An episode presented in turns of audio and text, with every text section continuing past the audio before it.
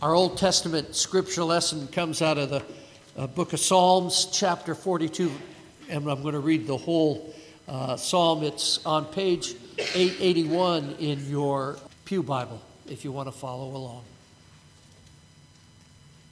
As the deer pants for streams of water, so my soul pants for you, O God.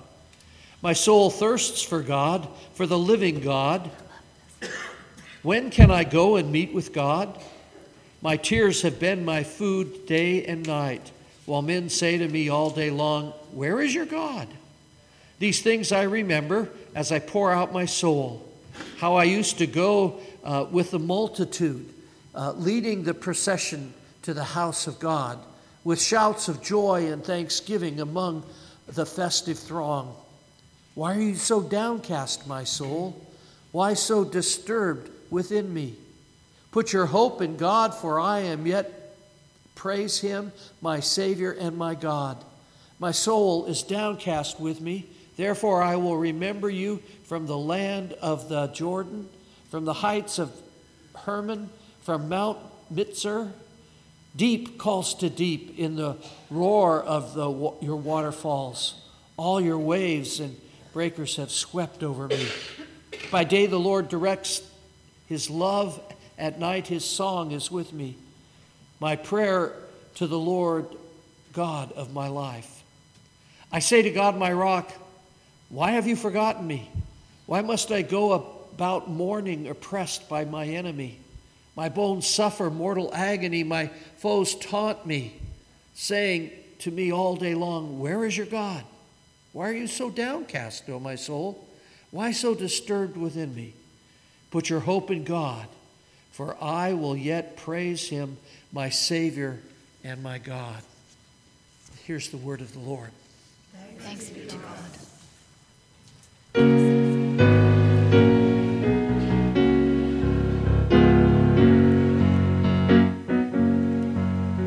The blood that Jesus shed for me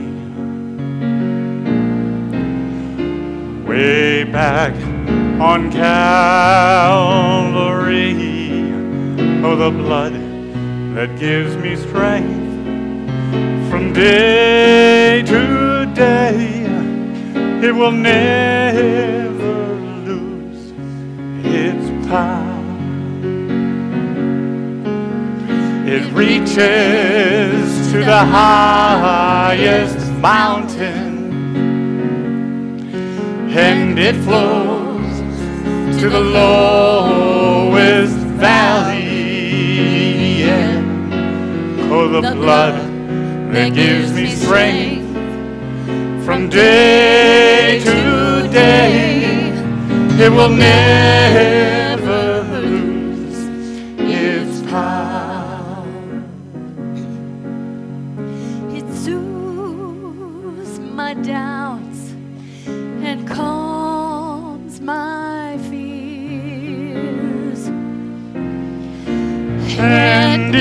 dries all my tears. The blood that gives me strength from day to day. It will never lose its power. It reaches to the highest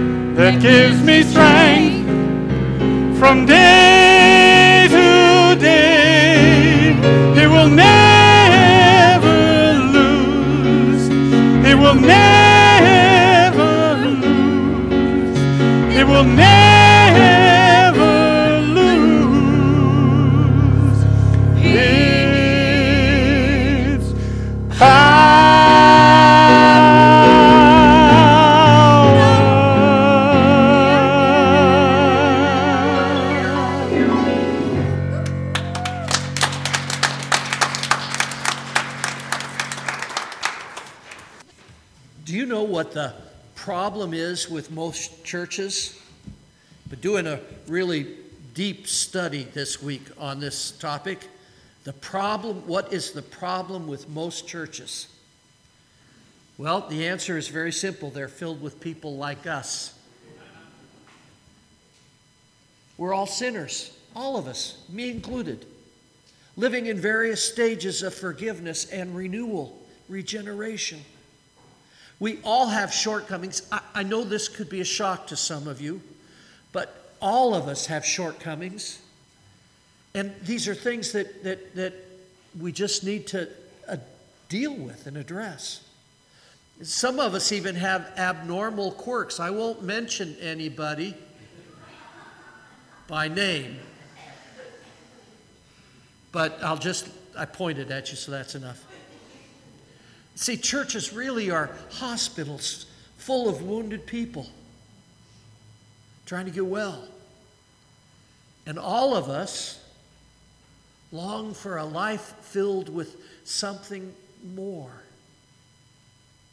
We want church to be a place of welcome, a safe place, but sometimes it's not. Sometimes we feel left out and excluded.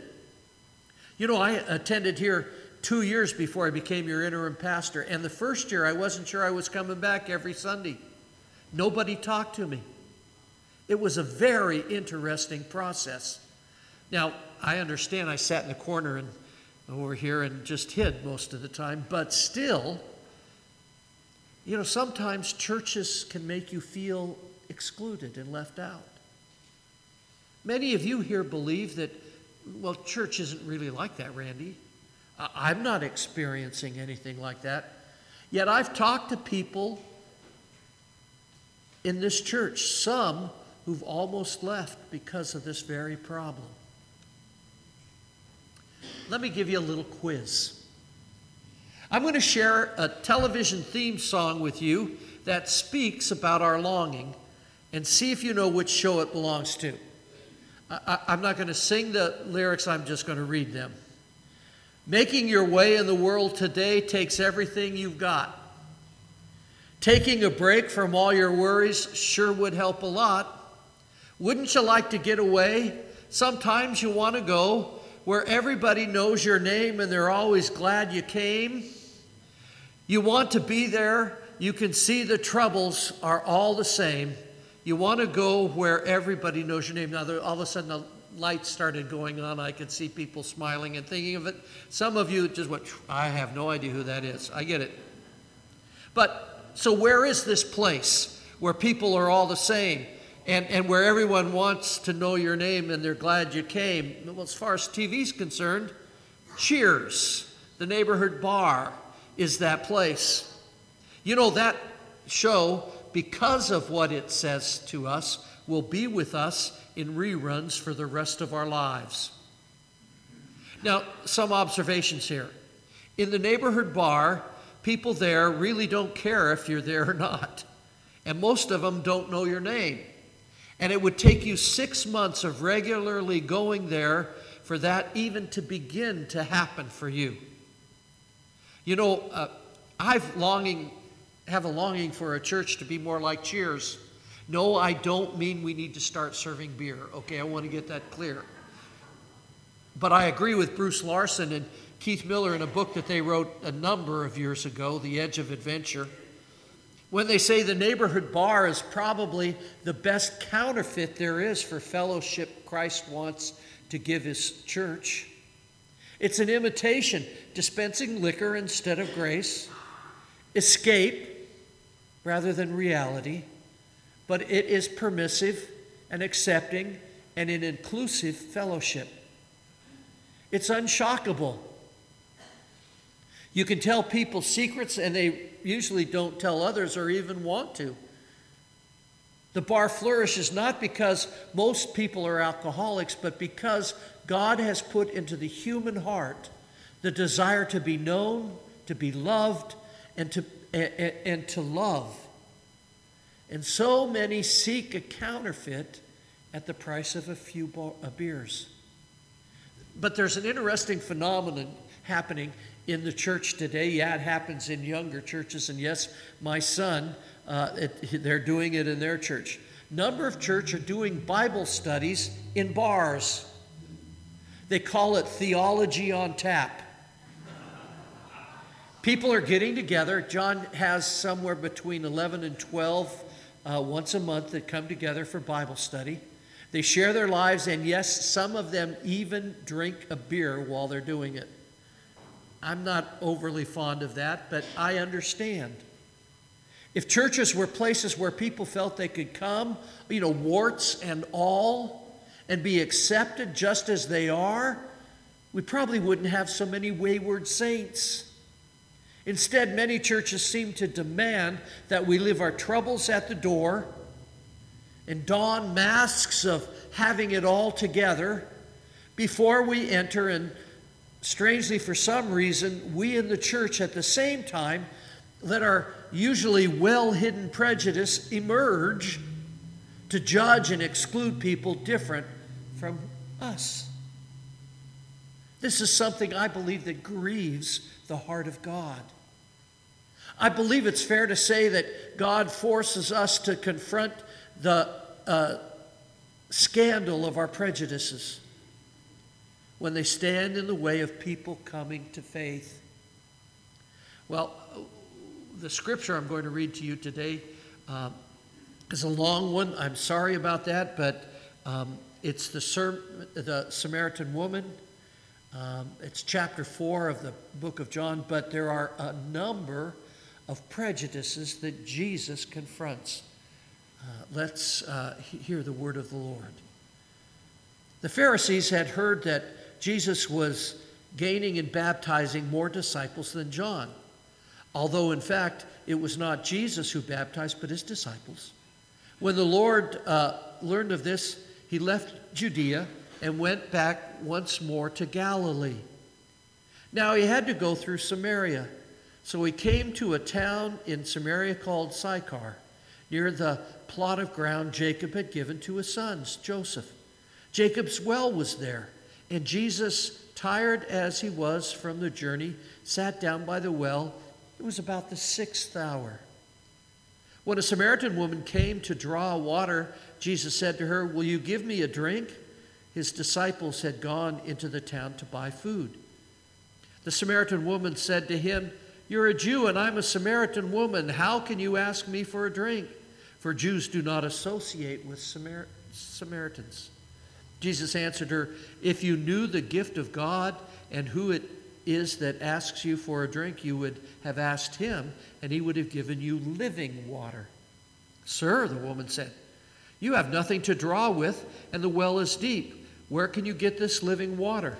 Are you greater than your father Jacob, who gave us the well and drank from it himself, and did, so, did also his sons and flocks and herds? And Jesus answered, For everyone who drinks this water will be thirsty again. But whoever drinks the water I give him will never thirst. Indeed, the water I give him will become in him a spring of living water, welling up to eternal life. The woman said to him, Sir, give me this water so that I won't get thirsty and have to keep coming here to draw water. He told her, Go call your husband and come back. I have no husband, she replied. Jesus said to her, You're right when you say you have no husband. The fact is, you have had five husbands, and the man you now have is not your husband. What you have uh, just said is quite true. Sir, the woman said, I can see that you are a prophet. Our fathers worshiped on this mountain, but you Jews claim that the place where we must worship is in Jerusalem. Jesus declared, Believe me, woman, a, time is coming when you will worship the Father neither on this mountain nor in Jerusalem. Your, uh, you Samaritans worship what you do not know. We worship what we do know, for salvation is from the Jews. Yet a time is coming and has now come when true worshippers will worship the Father in spirit and truth, for they are the kind of worshippers the Father seeks. God is spirit, and his worshippers must worship in spirit and in truth. The woman said, I know that the Messiah, called the Christ, is coming.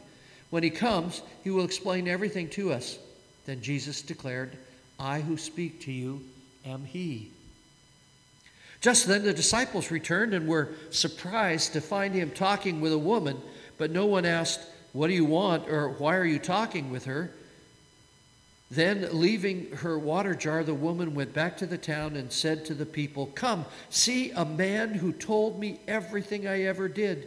Could this be the Christ? They came out of the town and made their way towards him. Meanwhile, his disciples urged him, Rabbi, eat something. But he said to them, I have food to eat that you know nothing about. Then his disciples said to each other, Could someone have brought him food? My food, said Jesus is to do the will of him who sent me and to finish his work. Do you not say uh, four months more and then the harvest? I tell you, open your eyes and look at the fields. They're ripe for harvest. Even now, the reaper draws his wages. Even now, he uh, harvests the crop for eternal life, so that the sower and the reaper may be glad together. Thus, the saying, one sows and another reaps, is true. I sent you to reap what you have not worked for. Others have done the hard work, and you have reaped the benefits of their labor. Many of the Samaritans from that town believed in him because of the woman's testimony. He told me everything I ever did. So when the Samaritans came to him, they urged him to stay with them, and he stayed two days. And because of his words, many more became believers. And they said to the woman, We no longer believe just because of what you have said. Now we have heard for ourselves, and we know that this man really is the Savior of the world. What a story. John loves to expand on stories.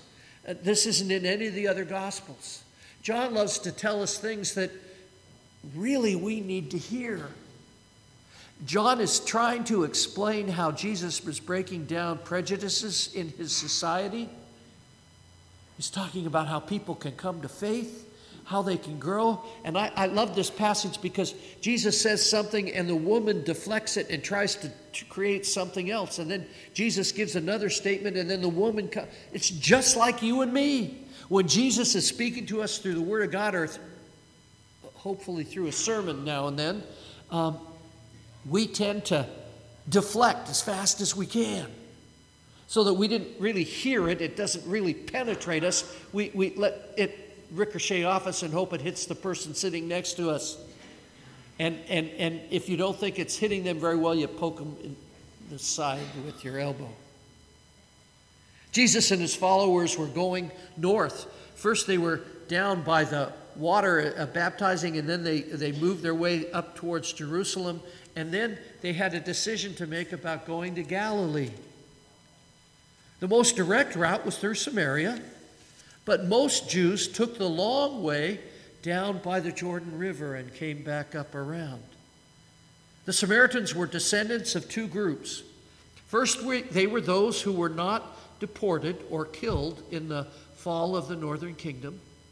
And second, they were foreign colonists brought in from Babylonia by the Assyrians, who through intermarriage became part of the Samaritans. The Jews hated them because they were not pure Jews, but half breeds. They related to non Jewish people and they were hated. Jesus takes his followers right through Samaritan lands to Jacob's well, and there he rests. The disciples go into the city to find food. Jesus then talks to a Samaritan woman. Now, it's interesting. In, in, in, the time, they had a big well, and everybody had their own bucket and their own rope. And when they got to the well, they would throw their own bucket connected to their rope into the water and pull it up. There was no rope connected to anything there. You brought your own. Jesus didn't have one. The guys had it probably with them, and he was thirsty, and so he goes to this Samaritan woman and says, Can, can I get a drink? And it shocks her. She's overwhelmed. You're a Jew. You're not supposed to talk to me. You're a man, and you're not supposed to talk to me. You're a rabbi, and you're not supposed to talk to me. Jesus breaks down some of the prejudice in his society. Jews, Samaritans, male, female, rabbi, religious leader, female. And he addresses each one of these and he tries to help her see beyond and to expand her beliefs and her understanding. But it wasn't easy. She didn't really want to hear it, so she deflected most of it. Samaritans were hated by the Jews. But this speaks to two uh, barriers of prejudice. Jesus breaks through first the race, racist barrier. She was a Samaritan, a half breed, uh, a race no longer pure. And then he breaks through the sexist barrier. Rabbis didn't talk to women openly in public, period. She was also a woman with a questionable past. And he also breaks through the uh, masks which we hide our painful and sensitive feelings about who we really are. What happens at this well that John is teaching us about is that one human being is both found out and found by Jesus. You see, there cannot, uh, in reality, be good news that abundant life uh, unless the real message is addressed. Most of us in this room are hiding behind our masks, thinking that Jesus offers salvation and forgiveness and love to the self created image we've presented to the world. You following me there? You and I have created a self image that we present to the world. This is who I am. It's not really who I am, but this is what I want the world to think who I am. But each of us here in this room has been found out by Jesus. He sees behind the mask, He knows who we really are, especially when nobody else is looking. And He still loves us. Did you hear that? He still loves us. He also has found us, the real us, and offers us wholeness, love, and forgiveness. In our response to that offer, we first must confront our own prejudices. Why? Well, uh, in the Lord's Prayer, recorded in Matthew 6, we read, Forgive us our debts as we also have forgiven our debtors. Did you hear that? The conditional clause. As we also have forgiven. For if you forgive men when they sin against you, your heavenly Father will also forgive you. But if you don't forgive men their sins, your Father in heaven will not forgive your sins. Our forgiveness is based on the condition of forgiving. Let me, let, let me tell you, I'm not even prepared to share this, but I'm going to. My son got up this morning and said to me, Dad, just wanted you to know I got a text from uh, Linda and Krista, their family members back in Ohio, that they've brought in hospice for grandma. And I went, okay. And I thought, well, I'm going to tell you how bad I am. I, I'm, I'm, I'm as serious as I can possibly be. She did some things to my wife when my wife was in the hospital, and I had to leave my wife in Ohio for a summer while she was getting healed and getting stronger. And, and her mom came and, well, we finally had to have her mom uh, could no longer come into the hospital because her mom was creating terrible things for my wife, and it was just, it was history things from the family. And I really got upset with my mother in law and, and finally basically said, I'm sorry, I apologize for this. said that the next time I'd see her is when I danced on her grave. That's what I said to her, so she knew. She said, Well, you won't be invited. I said, Okay, that's all right. I'll come back some other time. But I asked the Lord to forgive me for that heart, that evil heart in me. But I was doing it out of the fact that she had really, really, uh, my wife almost died because of what my mother in law had done. I caught her doing things over my wife in the hospital bed who could not defend herself. And the doctors and I had, I mean, it was just horrendous. And I, I could not forgive her for what she did to her daughter. And God's been working on me for 15 years about this. And I have consistently gone to the Father and said, You know, I know, Father, I know the scripture that I just have been talking to you about. If I do not forgive, I will not be forgiven. And so, Father, help me to forgive. Even something as terrible as this. And today, when my son said, Well, Grandma Ruth is, is uh, under hospice, my heart was okay. And I could say, Well, God, we'll just pray that God will comfort her at this time. And I, I, I sincerely meant it. And, and, and for me, today was a day of forgiveness that I received.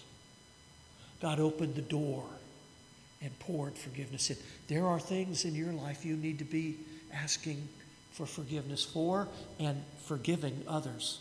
For God will not give you forgiveness unless you ask and give forgiveness back.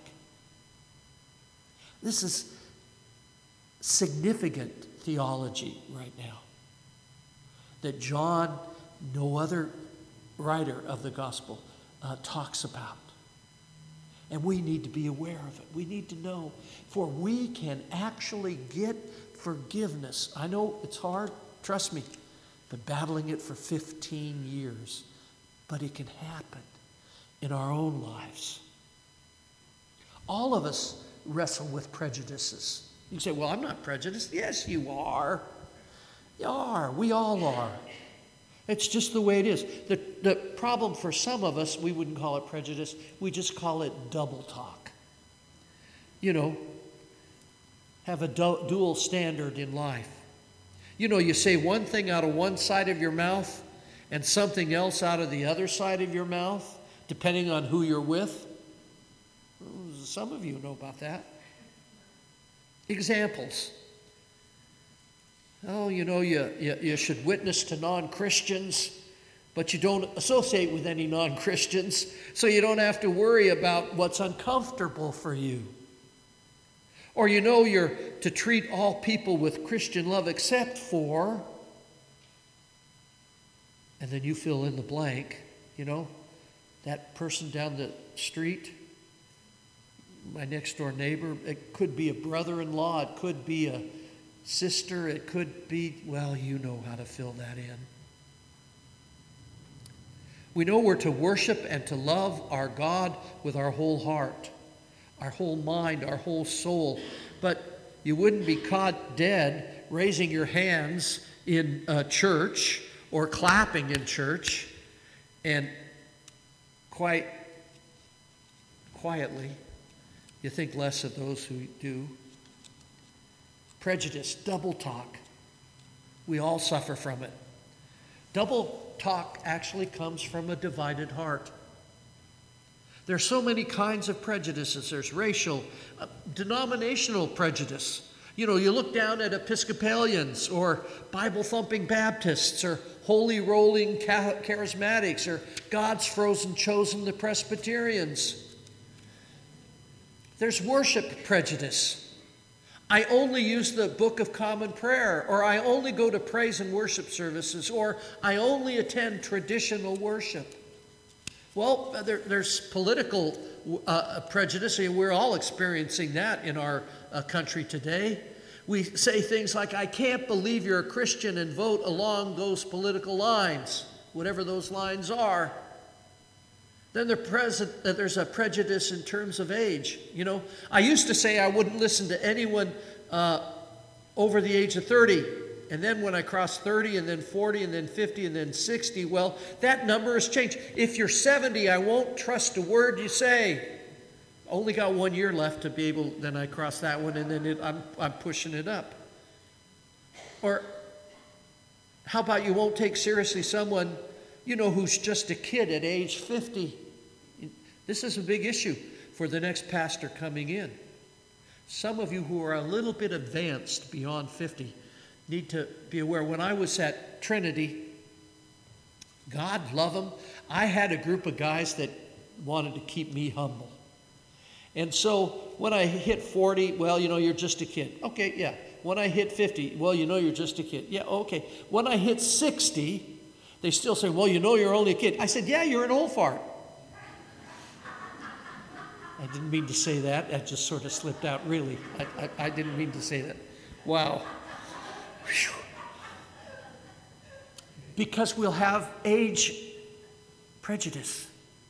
You're going to get somebody younger than you as your pastor. Don't put that upon them. Man, I'm going to pay for that. I know it. Oh, wow. Could we erase that out of the tape? I'd like that just stricken. No. Oh, my buddy's up there. Forget it. There's no way that's going out. Our dreams are limited not because of our thoughts are too small, but because our hearts are too small. I believe Jesus Christ calls us to break out of the fear that is really at the root of our prejudice. God, I believe, would have us learn how to honor people who are not like us. How do we honor them? By sharing God's love in us with them. It's as simple as loving the world more than what we're doing right now. I want to share a story with you that happened a few years ago.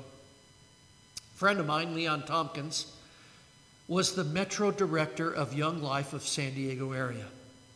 He shared with me this story. It's about Hitter. He was a member of the Skyline Bloods. He was kicked out of Hoover High School for beating up a teacher. He was kicked out of Garfield because he just couldn't make it there. You know the kind of kid you uh, once you see them on the other side of the street, you'd go to the other side of the street and walk that way. Or if they were in the mall, you'd go to the other side of the mall just to stay away from them. He was that, he looked that scary, and he was that kind of a guy. Hitter was a child, as a child was moved every other year of his life from one foster home to another. Leon was at the airport one day renting a car, talking to the car rental person, and he was telling her what he did and, you know, just kind of chit chat. And she said to him, My brother needs something like Young Life. So she gave Leon his telephone number. Well, Leon lost the telephone number. Three months later, God put back in his mind that, that, that young man. And so Leon went back to the car rental place, uh, didn't need a car rental, but got the number again and called the house to talk to Hitter. They set up an appointment. Hitter answered the phone, and Leon shared what he wanted. Uh, uh Hitter's mom did answer the phone, and she said, I've been praying for a man to come into my son's life for 41 and a half years. Leon and the boy met.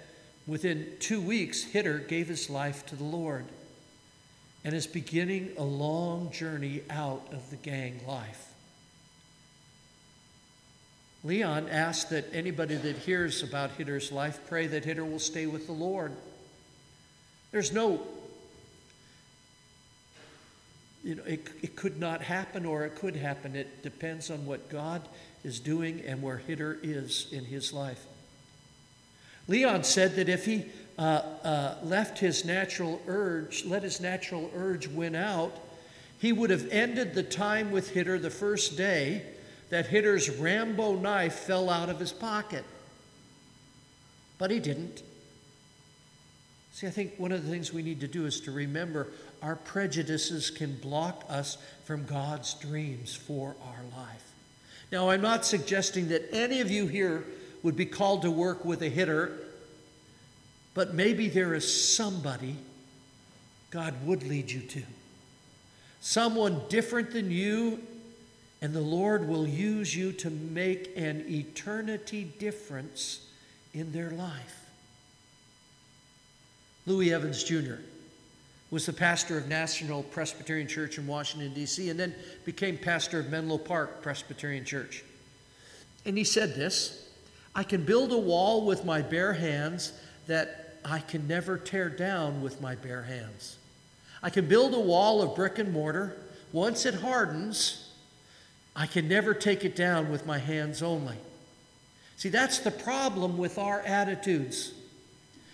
We say or do something casually once or twice and never realize we're getting we're setting a brick in place all the time.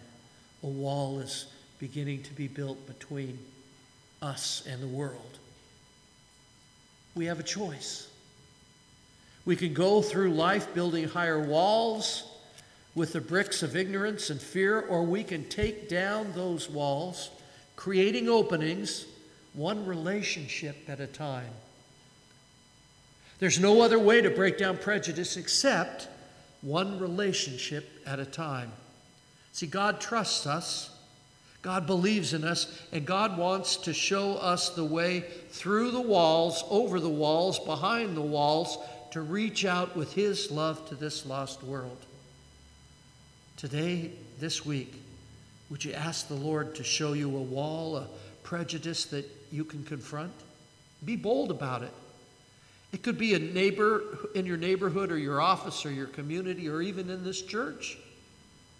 This kind of ministry God is calling us to is really the ministry of the well. Jesus is our example, and he calls for us to come and follow his example.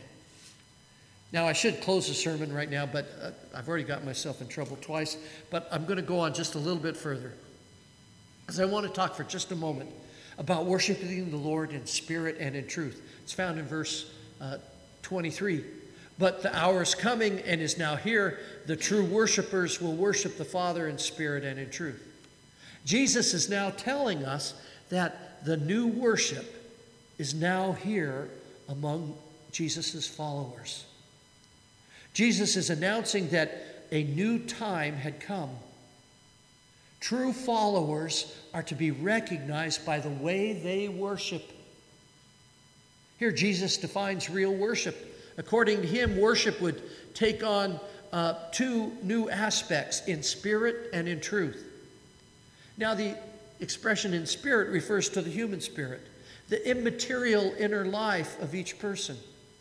God breathed uh, the God breathed entity that corresponds to the nature of God Himself, who is Spirit.